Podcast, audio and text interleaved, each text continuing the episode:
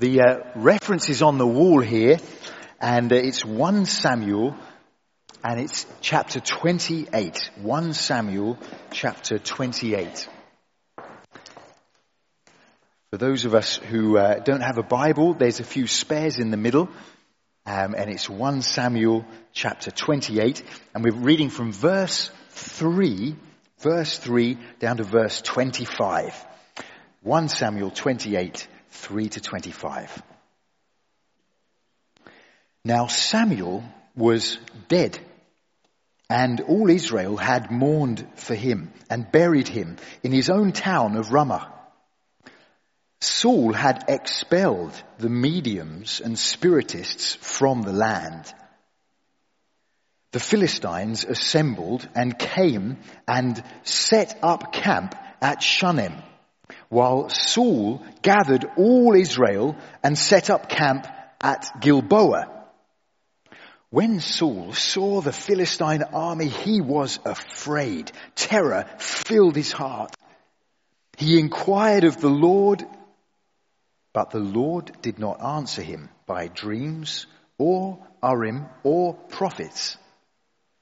Saul then said to his attendants, Find me a woman who is a medium so that I may go and inquire of her. There is one in Endor, they said. So Saul disguised himself, putting on other clothes, and at night he and two men went to the woman. Consult a spirit for me, he said, and bring up for me the one I name. But the woman said to him, Surely you know what Saul has done. He's cut off the mediums and spiritists from the land. Why have you set a trap for my life to bring about my death? Saul swore to her by the Lord, as surely as the Lord lives, you will not be punished for this. Then the woman asked, whom shall I bring up for you? Bring up Samuel, he said. When the woman saw Samuel, she cried out at the top of her voice and said to Saul, why have you deceived me? You are Saul.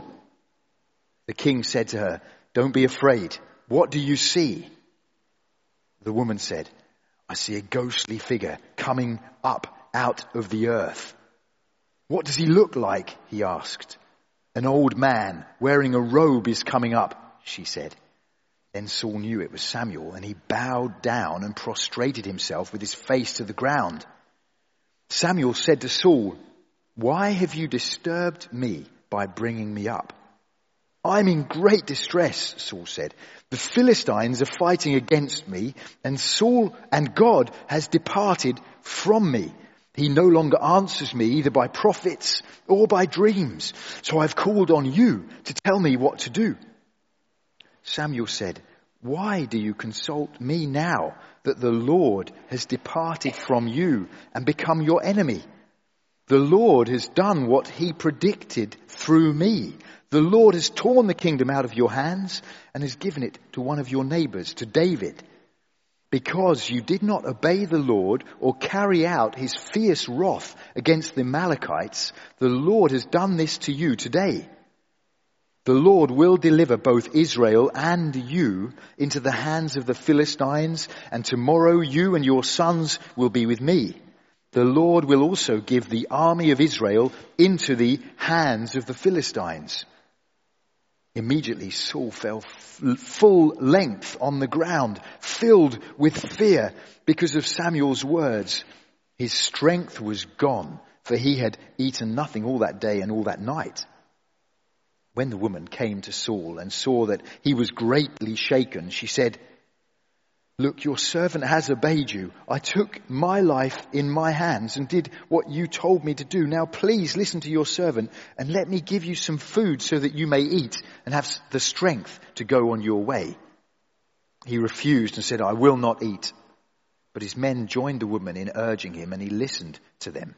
He got up from the ground and sat on the couch. The woman had a fattened calf at the house, which she slaughtered at once. She took some flour, kneaded it, and baked bread without yeast. Then she set it before Saul and his men, and they ate. That same night, they got up and left.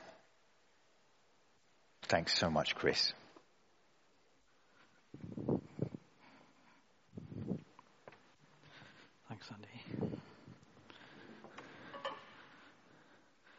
Good evening, everyone. I have a little story for you. When I started my new role here, uh, I got myself a shiny new MacBook. Very excited. But being PC man, I didn't have a clue what to do with it. That didn't stop me though from having a really good fiddle. I wasted a lot of time trying to work out how to do things, and I even asked other people who had experience of fiddling as well. They gave me some advice, and so I gave it even more a fiddle, and gradually I got it to work, but perhaps not as well as it could be, because after all, I didn't know, really know what I was doing. Uh, but what of the instruction manual, I hear you say? Perhaps some of you would have resolved the issue a bit sooner by picking up that manual and reading through it. And that would have been really sound advice, given that the instructions were written by somebody who actually knew what the device was for and how to work it. But isn't it very typical human nature that we think we're best going it alone and doing it our own way? Tonight's story, 1 Samuel 28, is all about a very desperate Saul who has lost his way. He's forsaken the instructions and ignored them uh, that were given to him by God through his prophet Samuel. And the book of 1 Samuel charts Saul's path from Israel's king with God's blessing and his subsequent fall from grace as he rejects God. Rather than seeking God and obeying him, he instead seeks to please man instead. And where we pick up the story today, Saul is in a very sorry state. In an act of desperation, he asks the question, where is the word of God? And the focus of this passage is all about Saul and the word of God. The original readers, God's people, the Israelites, who by this time were in a divided kingdom, would have been wondering to themselves, why are they in such a mess? And it had come about because their kings, starting with Saul, had decided to turn away from God and repeatedly gone their own way. So this question, where is the Word of God, is very relevant to us as well, as we need to search for God's Word as it can be found, which is not necessarily where we want it to be found, and also to listen to it and to be obedient to it. In our first section this evening, we've got three brief sections. The first one is concerning the context of the passage, which portrays Saul in crisis. So if you've got your Bibles open in front of you, uh, look to verses 4 and 5. And I'll try and throw things on the screen so you've got a copy up there as well. As we enter today's text, Saul finds himself on the eve of what will be his final battle with the Philistines right on his doorstep, knocking at his door. And it's interesting that whereas our king prior in 1 Samuel in chapter 13 had been the one who'd rallied his troops when they had been trembling, here he is the trembling one. His world is collapsing around him and the present crisis is too much for him. He's lost the capacity to be king. With what appears to be imminent defeat, Saul is really desperate, and only at this point does he inquire of God. Why has it taken so long when he's finally surrounded by all these enemies for him to turn to God? It appears that he does not want to seek God to discern God's will, but rather he wants to just know he's going to be okay. He's lived his life listening out only for what he wants to hear rather than what he's needed to hear and being obedient. The author wants us to see how Saul treats God like a comfort blanket. He only goes to God in a time of need. He's wandered his own path for so long without care for what God thinks and how God should shape his route forwards. And rather than be a consistent anchor in his life, he approaches God only as a last resort. In the same way, the author challenges us as well. How often do we only hear what we want to hear before forging our own path forwards, only consulting God when we feel that we need Him again, or just to justify our actions. Take, for example, our prayer lives. Maybe your prayer life is similar to mine in this way, that we treat God like, like treat prayer like our comfort blanket. Or do we treat it like an anchor? Do we turn to God just in times of trial and difficulty? Or is our fellowship with God the bedrock of our lives. Before we think that Saul perhaps could be commended for the fact that at least he's turned to God in the first place, we should recall 1 Samuel 15, which we've gone through already, but is on page 285 in your Bibles if you want to flick there. Here we witness Samuel's last interaction with Saul, and he calls Saul out for being only partially obedient to God. Verse 22 says this Does the Lord delight in burnt offerings and sacrifices as much as obeying the Lord? To obey is better than sacrifice. It shows us that God longs for our, our obedience, even over self sacrifice. God desires obedience as an act of worship. Our adoring Him should be at the heart of what we do and who we are. He knows what is best for us. This is what we were made to do. This is where we find our completion in communion with God. And the author here, he draws a striking contrast, doesn't he, between Saul on one hand and David, the future king, who in 1 Samuel 13 is described as a man after God's own heart. A man who recognizes that obedience and worship of God is not a chore, but a joy. I hope that's true for you. For our second section, we look to verses 6 to 8, where Saul seeks word from God. Firstly, let's consider where should Port Saul should have looked to discern God's word. We see throughout 1 Samuel that Saul repeatedly turns back to the prophet Samuel, for he's the mouthpiece through whom God speaks to his people. However, it's marked, isn't it, that at the beginning of this passage, we learn that Samuel has died. But even before the, the prophet had died, Saul had burnt all his bridges with him. And his last consultation with the prophet ended with his pronouncement of judgment. Saul was doomed. In chapter 15, verse 28, Samuel says that Saul's kingdom was bound to be wrenched from him and given to David. And it's interesting that Saul, what does he do with this information? Well, he doesn't really like the sound of that, so he just goes off and does his own thing. We read in verse 6 of today's passage that the Lord was mysteriously or apparently silent. Saul's exhausted his options. There's three things in verse 6. Samuel, who has died, as we found out. There's the Urim, who are the means to discern God's will through the priests. But a few chapters ago at Nob, we heard that he'd killed all of those as well. And then also dreams. Evidently, God is not revealing himself in Saul's dreams either through personal revelation. So this raises the question then, who is God's anointed? God must have anointed somebody. We recall from chapter 16, verse 13, that it was Samuel who anointed David. Now, Saul has had plenty of chances, hasn't he, to reconcile with David, as we've heard in previous chapters, and therefore return to the path that God wants for him. In previous chapters, we've learned of the times where David has spared Saul's life. And again, Saul has the chance to reconcile with him and to work out how they can do a transfer, transition of power. But rather than seeking David's counsel, Saul is stubborn to the last, isn't he? He doesn't hear what he wants to hear, and so he does what he likes. He lets anger and revolt against God's anointed overcome him. And rather than reconcile with David, he repeatedly seeks to kill him. We also see in verse 3 that Saul has driven out or killed the necromancers or mediums, and these are people who uh, try and consult the dead. They claim to.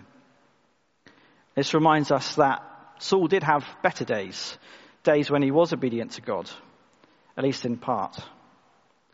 But in the reference of our passage, it just serves as a contrast to show how foolish he is next.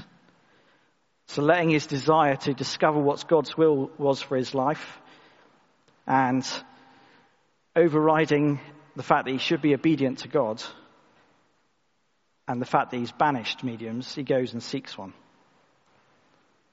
And it's, it's worth at this point just considering the practice of using a medium. Uh, in Deuteronomy 18, this is page 196 in your Bibles, it tells us why this practice is strictly forbidden. Verse 12 says that this act is detestable to God. Verse 9 of that same passage tells us that God wants his people to be completely removed from them. They want nothing to do with it, lest they imitate the people around them and pursue what God doesn't want for them. They want them to only consult God as the ultimate authority. Returning now to chapter 28, it's interesting that this passage doesn't really tell us anything about the practice of mediums, apart from the fact that it's forbidden. It would be a mistake to draw too many conclusions about the practice just from this chapter. Did the woman really have the power to bring Saul, Samuel back from the dead? Well, the text doesn't tell us that. We're simply told that Samuel appeared. But if anything, the medium's reaction in verse 12 would suggest that she was very surprised that her act worked. It would appear far more likely that this was a divine act of providence. God was acting on behalf of the medium in spite of her. The dark powers of the woman, if she had any at all, are completely irrelevant. So, what then do we learn from this episode? I'd suggest the following.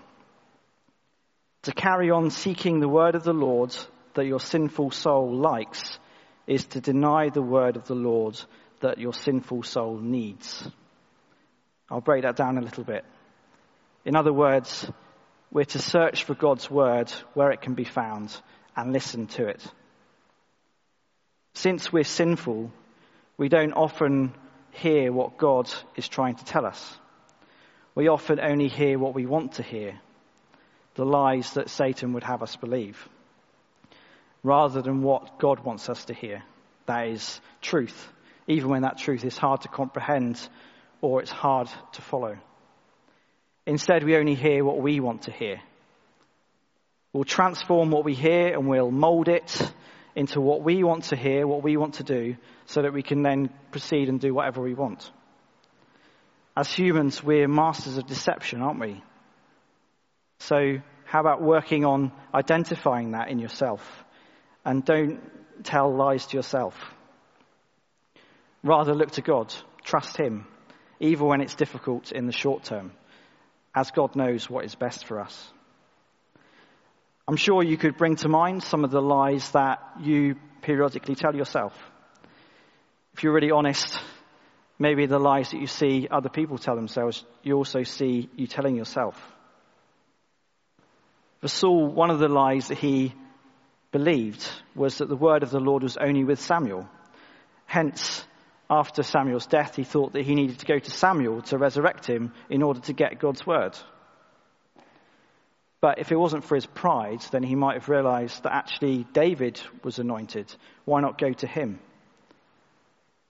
The writer of this passage wants us to see, wants to show how similar our hearts can be to Saul's. So what lies do we hear or tell ourselves. I'm sure you can think of some examples, but here's some for you. Maybe the significance of work. The harder, the work, harder I work, the more significant I am. Or, it's not my fault I've been driven to divorce or have an affair. I'm only valuable if I can have an impact in my community and forming our identity on that. Or how about I'm only worth something if I get great grades or if I look a certain way. The list goes on. It's true that the bigger the sin in our lives, the bigger the lie that we have to take on to justify it. the bigger the lie, the more difficult we make it for ourselves to observe truth. When we hear what God has to say for us, do we brush it off as inconvenient or unpalatable, or do we humbly receive it and repent? In our third section, we come to the actual conversation that Saul has with Samuel from verses 15 to 19. So let's look at that. In this ensuing conversation, Samuel preaches to Saul, but it's noteworthy that his message actually is no different to the one that he had before in chapter 15, with the sole exception of him saying that the next day surely Saul was going to die as a result of his action. There's no fresh revelation here. But instead, it's a summary or regurgitation of Samuel's last pronouncement in chapter 15. For example, in verse 17, he's told that his kingdom is going to be taken away from him and given to David. Why? In verse 18, we read, because of his lack of obedience. In verse 19, we read that God's final judgment on Saul will be swift. Tomorrow he'll be dead. In other words, all that Saul has needed to know, he's already been told. It's already been spoken. And this only highlights that it's not Saul obeying God's word that's the issue. Sorry, it is Saul not obeying God's word that's the issue, rather than God isn't speaking. And this repetition must have been really marked for the original readers or hearers of this passage.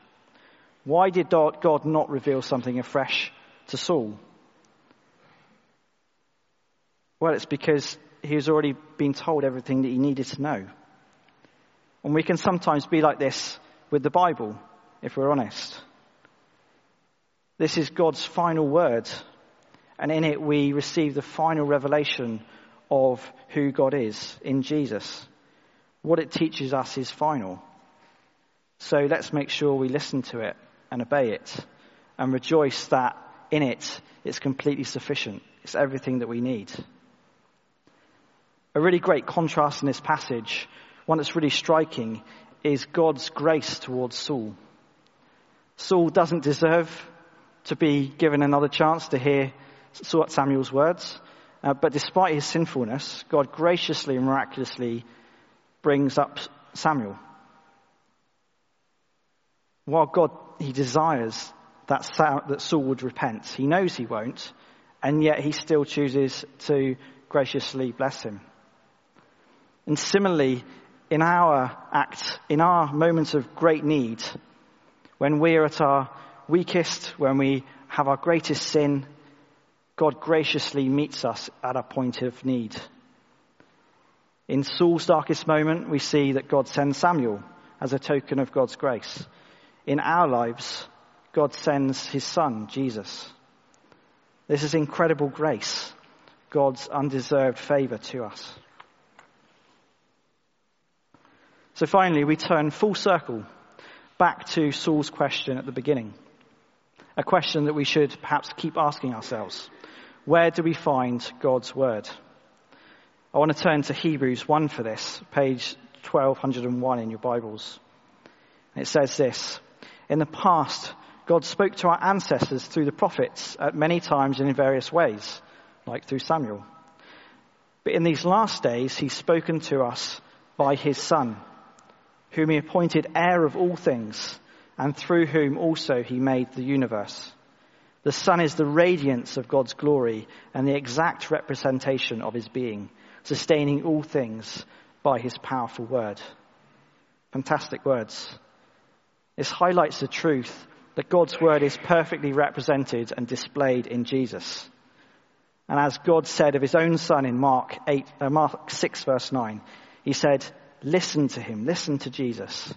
It's only right that we look to him, that we learn from him, that we seek to imitate him. You'll see, I meant to bring it up with me, these little um, red Mark's Gospel that we've been handing out recently in this church over Christmas, for example. And this tiny little book contains all of Mark's Gospel. And in that one little book that you could read in an hour or so, we have all that we need to know about Jesus. It's that accessible to learn about him. So why don't we seek to learn him more and seek to give that to other people if it's so easy for them to read about him? Looking at Saul, we see hopelessness, we see despair in Saul's final days. But this needn't be ours. We needn't be hopeless or in despair. Ephesians 2:12 Paul graphically describes the utter helplessness of those who are separated from Christ. These people have no hope without God in the world. To be in this world, to be without God, is indeed to have no hope. Let's bring that hope to people. in 1 Samuel 28, we see the utter hopelessness, utter hopelessness of King Saul exposed.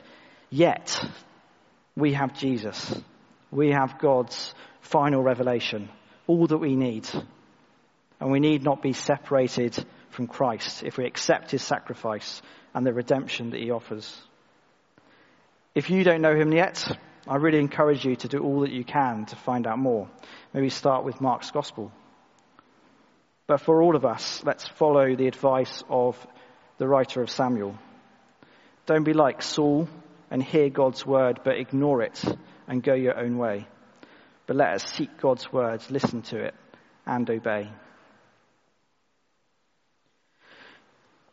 I've got some questions. It would be great to just reflect briefly on these. Um, pick one if needs be. Pick the easiest looking one. Have a little discussion, but remember to spend a little bit of time in prayer if you can as well to encourage one another, build each other up.